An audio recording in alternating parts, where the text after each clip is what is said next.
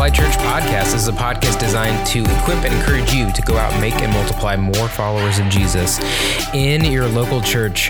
Hey everyone, welcome back to the Multiply Church podcast. It's great to be on with you guys today on the airwaves, talking about Jesus and stuff. Uh, that's what we're talking about. That's what we always like to talk about. But hopefully everybody's doing well. Um, wintertime is officially here. Fall never existed in Iowa, but that's just the way it is. So I won't complain too much, but it's fine. Uh, this week on our podcast, we are going to um, kind of be doing intermixing through the series that I'm going to be doing on the spiritual gifts. We're just going to intermix other podcasts as well. And so this is not on spiritual gifts. So I know you guys, I know you guys want that. Just have to wait. Be patient. It'll be fine. It'll be good. Uh, but today, it, this is kind of a shortened version of a message that I preached a while back, but I felt like this was so good because this was so enlightening to me when I when I went through it when I was um, studying for this specific passage. I just felt like this was one of my favorites that I that I preached in in our series in the Gospel of John, and so I just wanted to kind of do a condensed version on a podcast for um, for our listeners because I felt like it was just really it was really enlightening to me, and I just enjoyed preaching that uh, that passage. And so today we're going to be in John chapter six, and so this passage, um, I mean, many know this passage, right? This is Jesus feeding the five thousand, but I think what we don't always recognize is what is going on in the background that really gives this some more bite. Pun intended. Um, sorry, there's probably going to be a lot of puns here, but um, it just gives it a little bit more oomph, I think, once you realize what's going on here. And so I don't know about you, um, but I have heard many comparisons. We should um, comparisons uh, of Jesus into the Old Testament, right? Uh, big words that we use when we talk about this. Yes, we talk about prophecy. So, what are the prophecies in Scripture? We're going to be at Christmas time soon, so we're going to be talking a lot about prophecies, promises fulfilled, that sort of thing. So there's these this idea called prophecies in the Old Testament where Jesus fulfill the, fulfills these in the New, um, but there's also this this realm of study called typology, and typology is uh, it's a massive topic, but uh, simply put, um, it, it's recognizing types. Um, what's another better word besides types? Um, it's using the word to define the word, right? Um, uh, glimpses, maybe shadows. I've heard it called before um, of Christ in the Old Testament. So types. Um, so, uh, just giving you a few that are typically talked about most of the time. Uh, Adam is a type of Christ, not me. I'm, a, I'm, I'm great. I'm fantastic. I'm sure.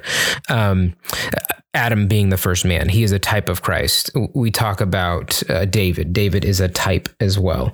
Uh, so it's glimpses, it's shadows of uh, who Christ will be in, in the future. And so it's just giving us this idea of typology. So oftentimes I've seen studies and series, sermon series preach where things like this, maybe you've heard it before Jesus is the true and better Adam. I mean, there's even a song about it. Uh, Jesus is the true and better David. Jesus is the true and better Isaac. Um, uh, Jesus is the true and better Moses. Like all of all of those are true and uh, fantastic studies when you start comparing Jesus and w- really how uh, he ultimately fulfills how, how these Old Testament figures are just a shadow, a glimpse of who Christ will be in the future. So, uh, so often we talk about those types. I'm going to give you a type today where I don't know if I've I mean, I've heard passages preached on this, but like I've really never like heard this phrase lumped in with all those other ones. Yes, you, know, Adam is a type of Christ and all this, but but the one that just kept coming out to me, I think is just it's just a beautiful illustration imagery that we see is that Jesus is the true and better bread. Now you might be thinking, okay, where is he going with this bread? Uh, what do you mean by Jesus is the true and better bread? I mean, you might be thinking, I'm, I'm.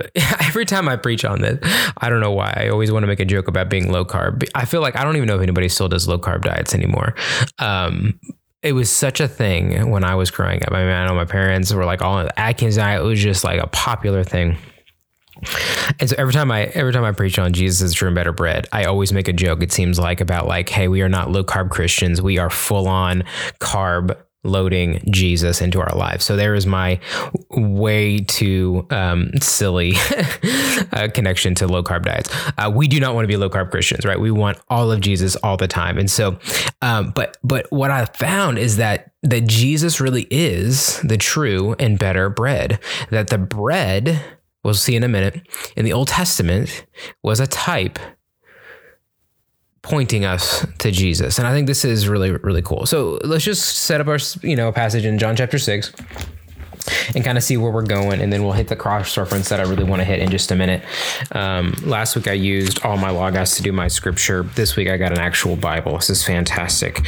Um, and I have a lot of Bibles. Brianna was just telling me how many Bibles I have on my shelf that I need to get rid of. Not get rid of. Um, I need to uh, give away so that other people can be uh, blessed by it but um, so John chapter six is where we at. So he he feeds the five thousand.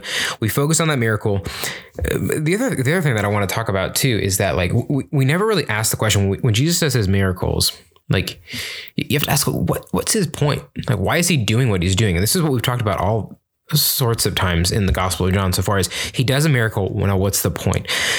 Jesus' point of doing the miracle of the five thousand is to show that he is the bread of life. So in John chapter 6, 22 and going forward, um, he uses another I am statement I am the bread of life. And so we see, I'm just going to try to catch where I'm at in the passage real quick. Um, Jesus does the miracle in the first part of six. He has this whole scene of Jesus walking on water. Um, and then in verse 35, had to flip the page. Uh, Jesus said to them, I am the bread of life. Whoever comes to me shall not hunger, and whoever believes in me shall never thirst. Now, let me back up a little bit because that was the I am statement. Let me back up just a little bit because this is the context I think is super important. So, this is uh, part of verse 32. Truly, truly, I say to you, it was not Moses who gave you the bread from heaven, but my Father gives you the true bread from heaven. For the bread of God is he who comes down from heaven and gives life to the world. And the people said, Sir, give us give us this bread. So the people, what we see in this whole passage, I'm basically just reading this all in reverse because I flipped the page one too many times. Um, is uh, Jesus does this miracle. People are really confused about it, and and they ask him for a sign. And Jesus in verse thirty one, or the people in verse thirty one said, "You know, our fathers ate this thing called manna in the wilderness. Like that's what they did. That was the bread from heaven. Like like that's I don't that that's what is the bread. Like Jesus is saying like, no, I'm the bread. And they're like, no, wait a minute, no, I I'm pretty sure like we read our Old Testament, we we know that there was this bread called manna that came from heaven, and that's when Jesus compares himself to the bread. So where is this in the Old Testament? You might be like, what in the world, Jesus bread? I don't understand. It says Exodus 16. Um, so jot that down in your Bibles. Jot that down just as a cross reference. Uh, Exodus 16. Uh, a lot of people know this, you know, story. If you've grown up in Christianity and church for a while, you know the story of God providing uh, this bread, this sweet bread, honey-like bread from uh, from heaven in the wilderness for the people. So the people are wandering in the wilderness. They've they've sinned. They God is not allowing them into the wilderness quite yet but yet he still continues to provide for his people. That's the beauty of this. He still provides for his people. And so they complain to God, like, God, like we just had it so much better in Egypt. Like, I don't know, like you have deserted us, which is so ironic because he saves them from slavery. He saves them from all the plagues. He, he ha- has them cross into over the Red Sea and, and he's provided time and time again. And they're like, oh, you've never provided for us, God. I mean, and just a side note, here's some application. Like, don't we do that like all the time? Like God provides for us time and time and time and time again, and yet in the moments where we feel like He's not providing, we we are like, God, where are you? you? You never provide for us. I know that has convicted me of just showing, just reflecting on the times that He has provided time and again, and He continues to provide. And so he does it again in Exodus 16. So he sends this bread from heaven, this sweet tasting bread, and fills all the fields, I got to say that slowly, fills all the fields with bread. And so what would happen is the people had to go out every morning and collect the bread. That's what they would do. So you can read about this in Exodus 16. Um, so when the Lord gives you in the evening meat to eat and in the morning bread to the full, because the Lord has heard your grumbling that you grumble against him.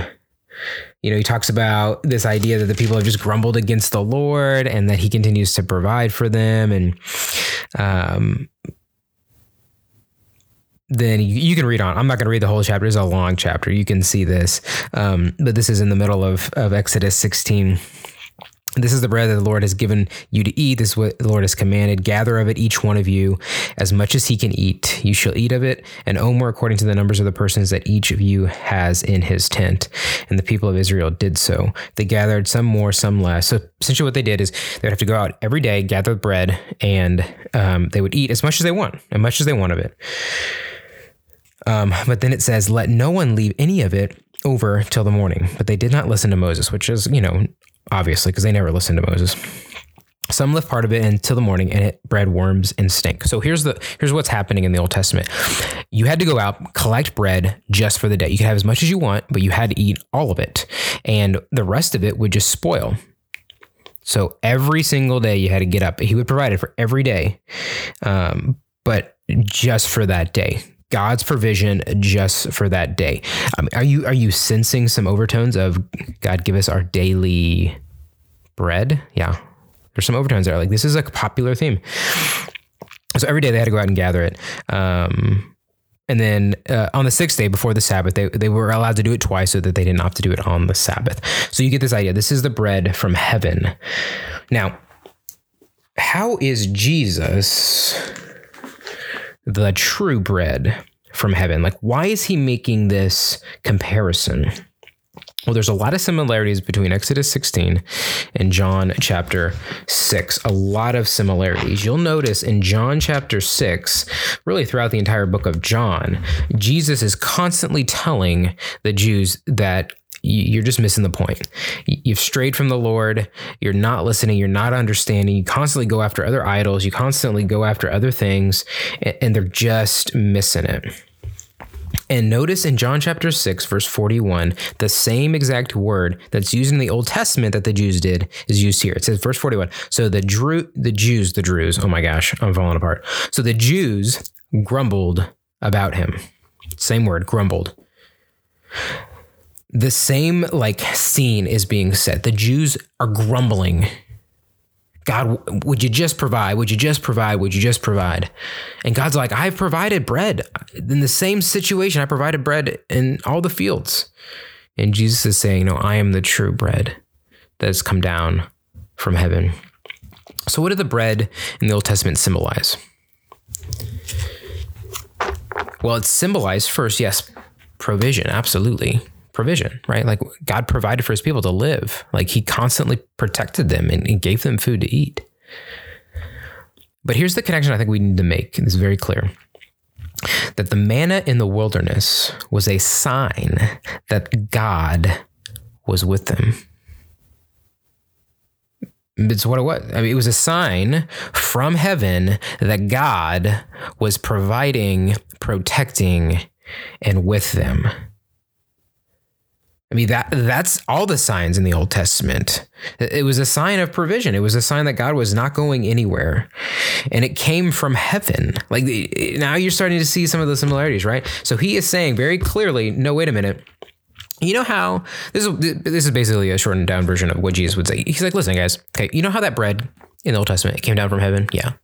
I've come down from heaven."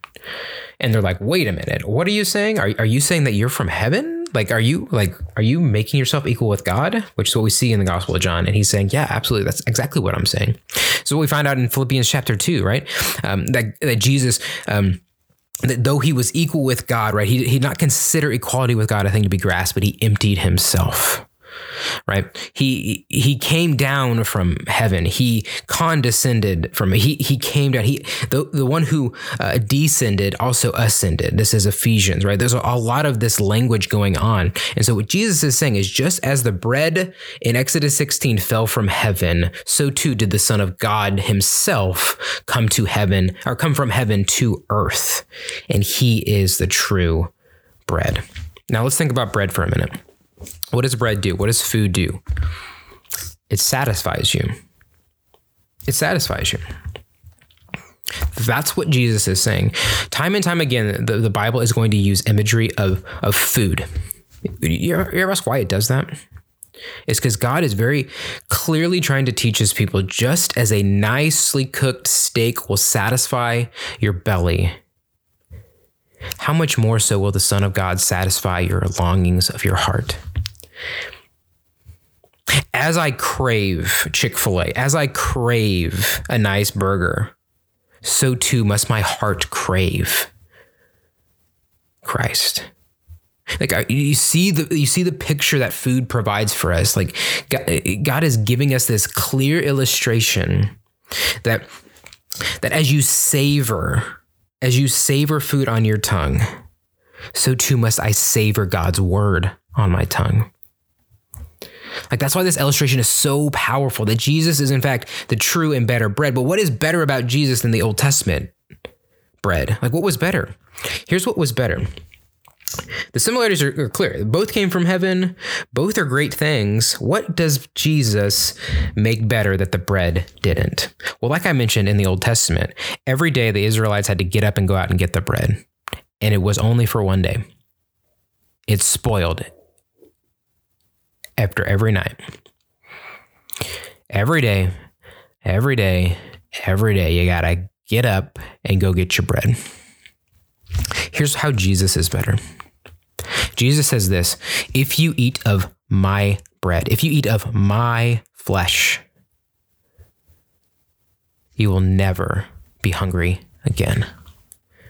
Jesus says the same thing of water to the Samaritan woman just a few chapters earlier. He said, If you drink of my water, if you drink of the living water that I will give you, you will never be thirsty again. That's how Jesus is the true and better bread that he fully satisfies. The manna only could partially satisfy. It was only a type, it was only just a little glimpse. It was a shadow that one day maybe there would be actually bread from heaven that would come down that would satisfy every longing of my heart. That is how Jesus is the true and better bread. He fully satisfies your heart once and for all. That if you eat of his flesh as he continues to go on, you would live forever down in the passage in John chapter 6. Um, let's see if I can find it really quickly because I think this is um, this is kind of where Jesus kind of hits the nail um, on the head. I think this is at the end of John six, uh, verse forty-seven. He says, "Truly, truly, I say to you, whoever believes has eternal life. I am the bread of life." He said, "Your fathers ate the manna in the wilderness, and they died." The manna was only good for keeping them alive each and every day. He says in verse 50, This is the bread that comes down from heaven, so that one may eat of it and not die. I am the living bread that came down from heaven. If anyone eats of this bread, he will live forever. And the bread that I will give him for the life of the world is my flesh. Guys, this is so much beauty that is found in the comparison of Jesus being the bread of life that the bread in the Old Testament would rot. It would never fully be enough. It would always leave them wanting more for the next day and the next day and the next day and the next day. And Jesus Christ, the bread of heaven, comes down from heaven and he lives once, dies once, and raises again. And it fully satisfies your heart. That is how Jesus is the true and better bread. God with us, God's provision, God's nearness to us that we get to actually experience and partake in the bread of life. Man, isn't that good? Like it's so good. Like I'm I'm preaching here, and I, this is just like I could I could go off forever on this, but I think this is so powerful. So next time, next time you're at church, and you guys do communion, whether it is uh, you guys do it every week or you, about us once a month or so, every six weeks, whatever your church does, when you grab that little piece of bread, whether it's actual bread or if you're cheap like us, it's you know a wafer that tastes terrible. Um, would you be reminded that Jesus is the true and better bread? That just as the Israelites longed for bread from heaven, so too must the Christian long for the bread of heaven today he came, lived, and died and rose again. And that body, that flesh, as we partake in the Lord's Supper, like Jesus is the true bread. And that's what we remember. So every time you grab, when you take communion, when you grab that bread, would you remember that Jesus is better? He's just better. He's better than any longing, any food, any worldly satisfaction can be out there. Jesus is better. And so next time you partake, would you be reminded of how much Jesus has done for you and how much he is better than anything this world could offer. Jesus is, in fact, the true and better bread. Man, that's good stuff. That's good stuff that I need to be reminded of each and every day. And so, would you take that? Would you put that in your heart um, as you go forward this week? You know, as you learn learned a little bit more. I hope I hope about this passage and how Jesus uh, fully satisfies the longings of your heart and how the comparisons of the Old Testament. And the, I hope you learned something for sure. But I also hope that you would apply this really well to your to your life today. That that there's there's a lot of bread that's offered in this world. There's a lot of bread. There's a lot of things that are, are vying for your attention. Uh, uh a lot of things that, that that, want to buy off your, your attention. Let's just be honest. It's Christmas time. There's going to be things that are marketing themselves to you. Come over here, this way, this way, this way. And Jesus is saying through his word, Listen, I am the thing that will truly satisfy your heart. Come to me, come to me. I am the bread of life. And so may you apply that today. May you may that be the longing of your heart. Um, I hope I guess that's it. That's all I got today. I could keep preaching on forever, but let's we'll call it a day at that. And I really pray that this podcast, this episode, really kind of just spurred you on to dive more into scripture and realize, man, there's a lot here. There's a lot that we can dig into and eat, literally, pun intended. And so hopefully this one blessed you guys today. It definitely blessed me. So we will uh, catch you guys later on the Multiply Church podcast. We'll be back in spiritual gifts, hopefully next week, and really diving into that. But uh, for now, may you go out in peace and multiply the gospel disciples and churches in your local church. All right, guys, we'll see you next week.